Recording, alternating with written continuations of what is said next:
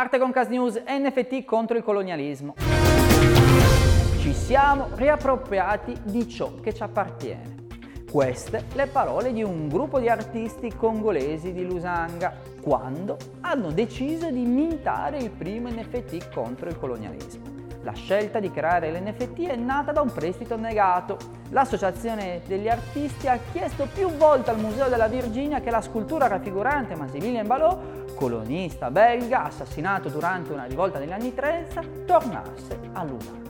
L'istituzione americana ha sempre declinato la proposta e così gli artisti hanno deciso di ovviare a questo mancato accordo creando il proprio NFT della scultura mai restituita il collettivo ha poi dato vita ad un museo dove spera un giorno di esporre la scultura di Massimiliano Balò.